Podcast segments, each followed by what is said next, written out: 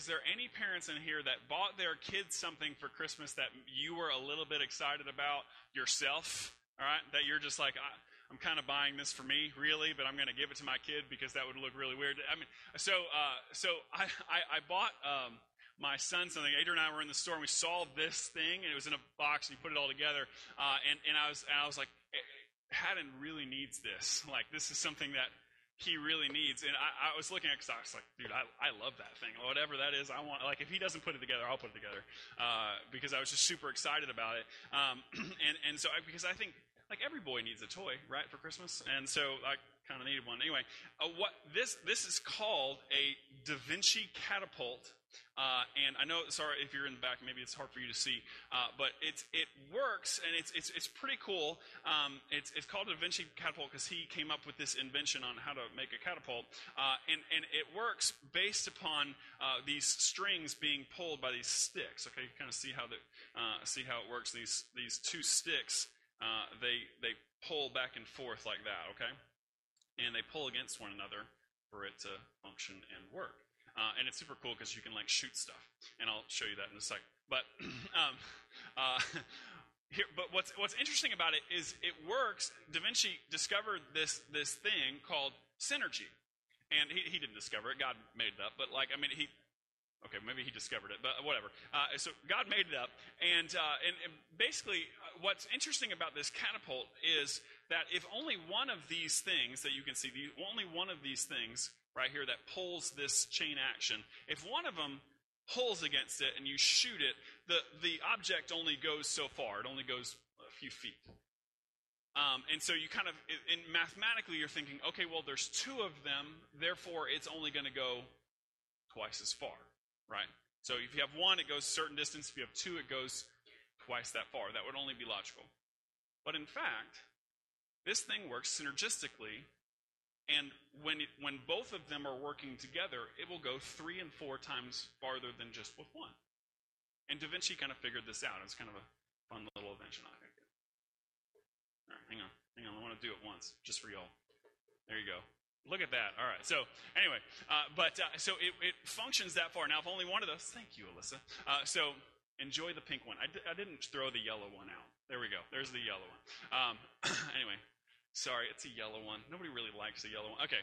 Um, anyway, but he, so this idea of synergy, when there's there's two things that when you you normally would think that if you put two things together, that it only double what one thing could do. Does that make sense? That would be the logical thing. But the principle of synergy, now I know that this was like a 90s buzzword in the business and economic community, uh, and, and, nobody really knew what it meant. But here's, here's what it meant. I'll put it up on the board.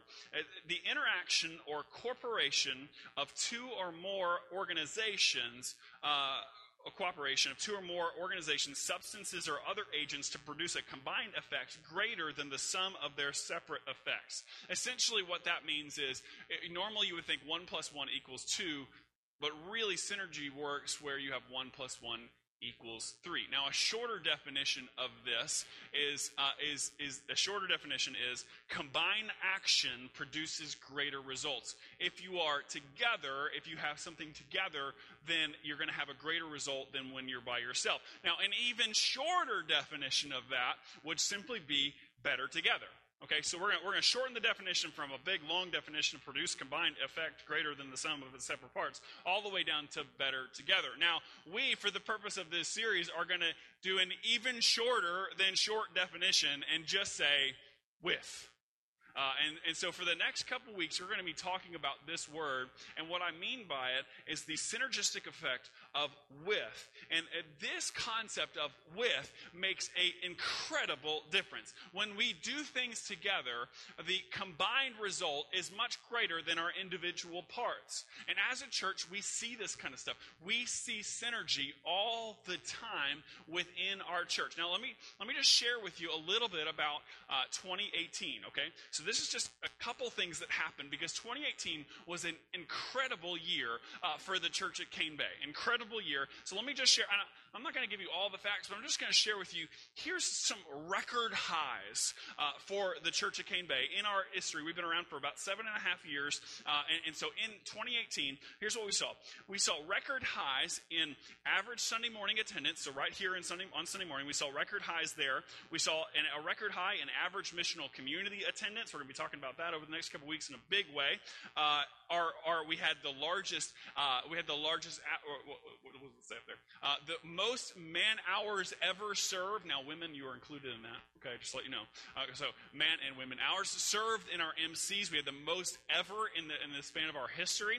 Uh, we also saw the largest Easter Sunday attendance that we've ever had, uh, and then and money given to the church. In 2018, we saw you were the most generous that you ever have been uh, in the history of a church. So we saw some incredible things together, some record highs that we saw. Now, here's some really cool God things uh, that happened that I think only God can do. Uh, what we saw uh, in, in our church was there was more baptisms in 2018 than we ever have than we ever had. And a lot of those were children. Most, uh, in fact, we, ha- we baptized more children in 2018 than we ever have in our entire history uh, previously beforehand. We had more people uh, in 2018 go on an overseas mission trip than ever before uh, in our history, uh, which is super exciting. And here's, here's the stats that I'm really most impressed with and, and most excited about.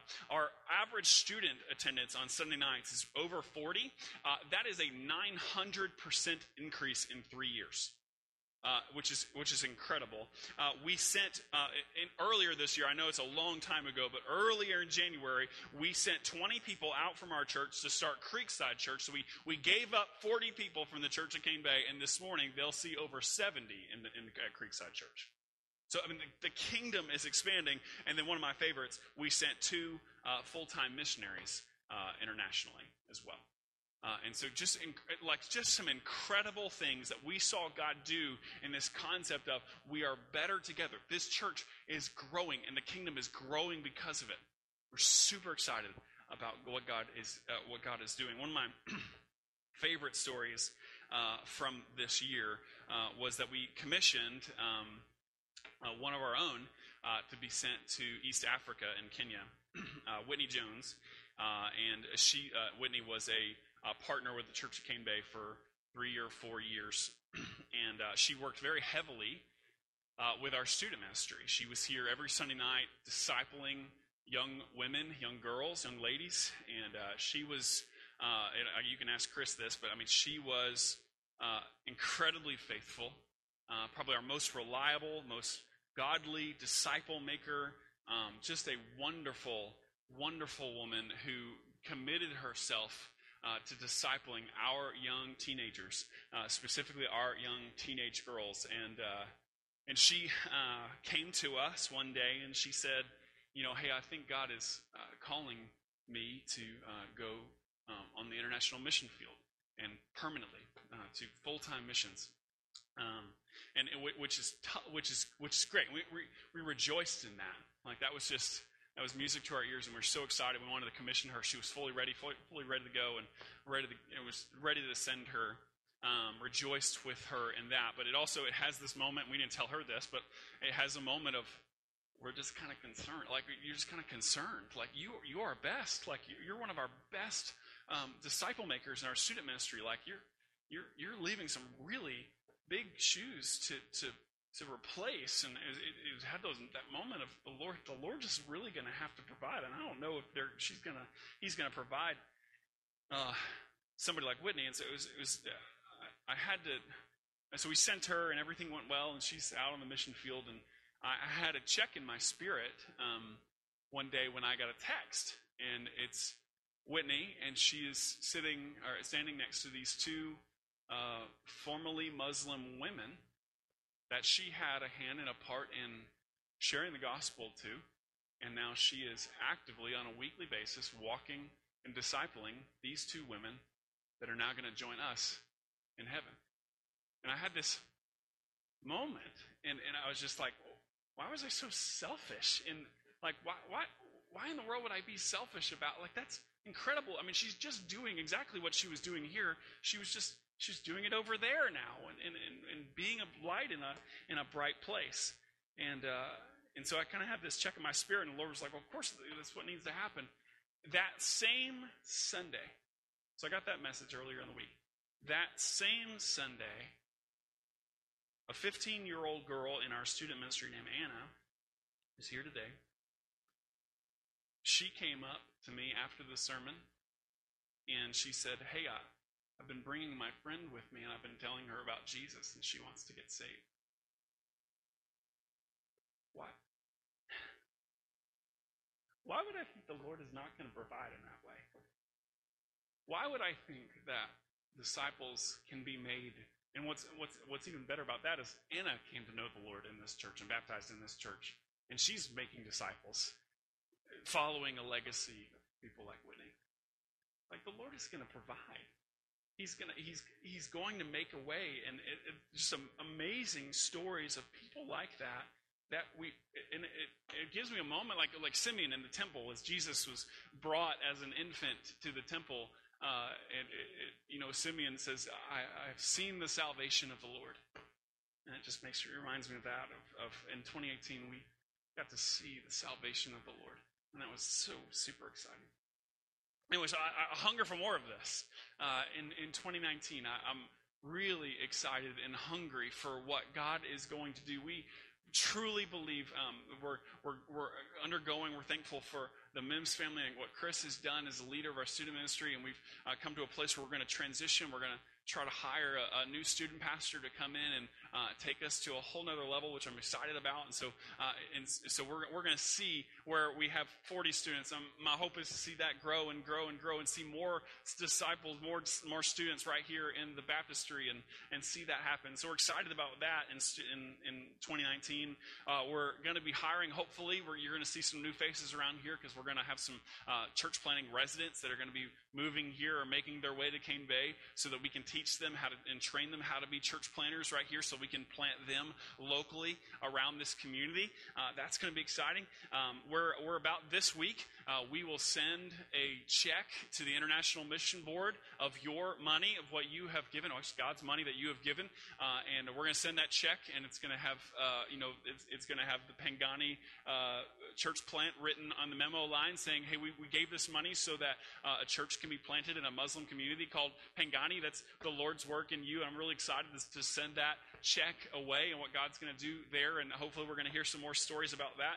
You're going to hear that we're going to start uh, training pastors in Puerto Rico, and you're going to have a huge hand of that. We're going to send a team this year uh, to go to Puerto Rico to help plant more churches and see a gospel movement in Puerto Rico because of what you have given and what you have done. And we're going to be a part of that, which is going to be uh, super exciting. And then, I mean, there's there's other things we're going to do. I mean, we're going to have the extravaganza again. We're going to have big community events to um, to get our you know get our voice and influence out there in the community to say, hey, we're here and uh, we want to love on you and care for you, and we want you to join us on mission. Uh, so we're going to do some things like that. And we've got we've got folks that are in the pipeline to become missional community leaders, and they've got goals and visions and plans, and they've got some passions that they want to share in this community, and they're going to start leading new missional communities. And uh, so that's that's all exciting, and all of that is going to happen in 2019. Uh, and see what the Lord is is ready to do, uh, and it all happens. All of that happens if we do relationships well. If we do this concept of better together, we do this thing called with well synergistically working together. And I want to show you in the scripture where we where we kind of got this. Okay, so if you got a Bible, Ephesians chapter two. Okay, Bible Ephesians chapter chapter two. If you got a phone, you can look on your phone at the Bible app. Of course, our notes are in there in live events. I want to share, and let me just let me just tell you, Ephesians chapter two is my favorite passage of scripture in the entire Bible. So I get a little excited about it. Okay, uh, so Ephesians chapter two, one of the best passages of scripture that you can possibly read. Uh, I'm going to dedicate the memory this this year. I'm pretty excited about that. Uh, but Ephesians chapter two, and we're going to read the first seven verses. So if you're there, say I'm there. Awesome. Okay. All right. Verse one. It says this. And you were dead in your trespasses and sins, and in which you once walked, following the course of this world, following the prince of the power of the air, the spirit that is now at work in the sons of disobedience, among whom we all once lived in the passions of our flesh, carrying out the desires of the body and the mind, and were by nature children of wrath like the rest of mankind. But God, being rich in mercy because of the great love which, with, which he loved us, even when we were dead in our trespasses, made us alive together with Christ. By grace you have been saved, and raised us with him, and seated us with him in the heavenly places in Christ Jesus, so that in the coming ages he might show the immeasurable riches of his grace and kindness towards us in Christ Jesus. Let me explain what's a little bit going on because it's a lot of big words, okay? In the first verses, Paul is discussing how, what wretched people we are and where we come from. In our American ideal, sometimes we think that we're just decent people, we're good people, and we do good things, and we're, you know, maybe we need Jesus to kind of clean up our life a little bit, maybe do a little sweeping a little bit for us. But that's not the reality in Ephesians chapter 2, 1 through 3. I mean, some of the ways that he describes, and he's describing not people long ago, he's describing us now. This is, this is our present state. He said, You are dead rotting flesh in which you once walked, meaning that you're zom- literally you are walking around dead people. That's what he's saying. Following the course of this world, following the prince of the power of the air, that's one way of saying Satan.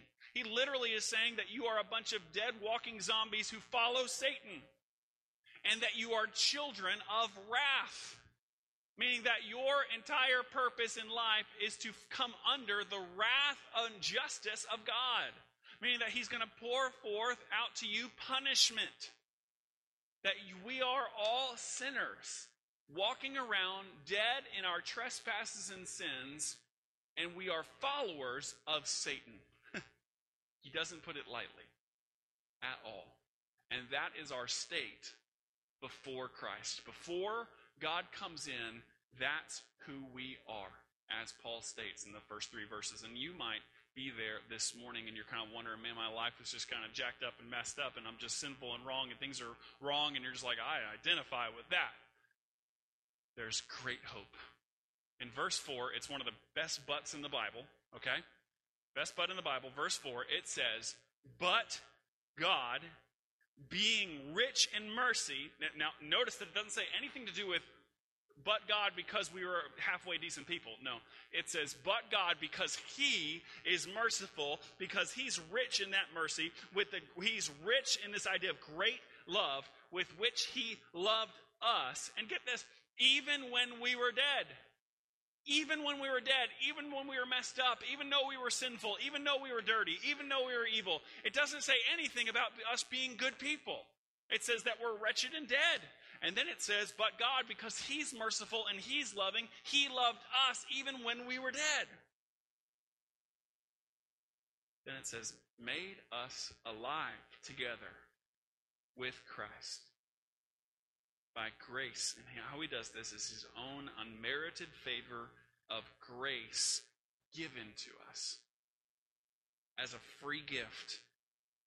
Now, here's where I want us to focus in verse 6, real quick it says that he has raised us up with him, circle that, and seated us with him in the heavenly places in Christ Jesus, so that in the coming ages he might show the immeasurable riches of his grace and kindness towards us in Christ Jesus. There's words there. The I want us to focus just real quick on that. Raised us up with him and seated us up with him. All right? I want you to see this because really, that when, when that, that whole phrase right there that I, that I have kind of highlighted right there, that's actually just one word in the original Greek. The Bible is written in Koine Greek. Uh, it's an old Greek. Um, and, uh, and so that's actually just one word. And the word there, if I can pronounce it correctly, is sunegero. Now, I've got some people in this, uh, in this audience that know Greek better than I, and they can probably pronounce it better than I. But sune Gero. Okay, that's, that's the word for, and he raised us with him and seated us with him. That's the word that's used in the Greek New Testament. Now, as we as the, as the language evolves, it turns into this word, which is the current Greek word, which is synergia, which is where we get the English word for synergy this idea. Now, back in that day, it was a very oral culture. Not a whole lot of people read during that time. And so you had a very oral culture. And the way that this was explained, this with, raised us with, seated us with, the way that it was explained, if you were to hear a teacher teach about it, is it was only used in the format. Now, this, these, these words right here, this word in the New Testament, it's the only time that it ever appears in the entire Bible. This word right here, right now, in, uh, in Ephesians chapter 2. The reason why it's only used there is because it wasn't a very popular word. It wasn't, it, they didn't use it on a normal basis. It was heavily used in textiles. When you talked about making fabric or sewing things together.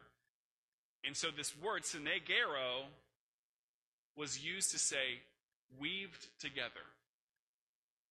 So the idea of synergy or with or belonging together is the idea that when we are raised up with him or seated us with him that we are literally what god is saying what paul is saying through paul or uh, what paul is saying uh, by the inspiration of the holy spirit is that god literally weaves us together with christ and when he dies, we die, and our sins die with him. And when he is raised to new life, we are raised to new life with him. And when he is seated on his throne, we are co heirs with him.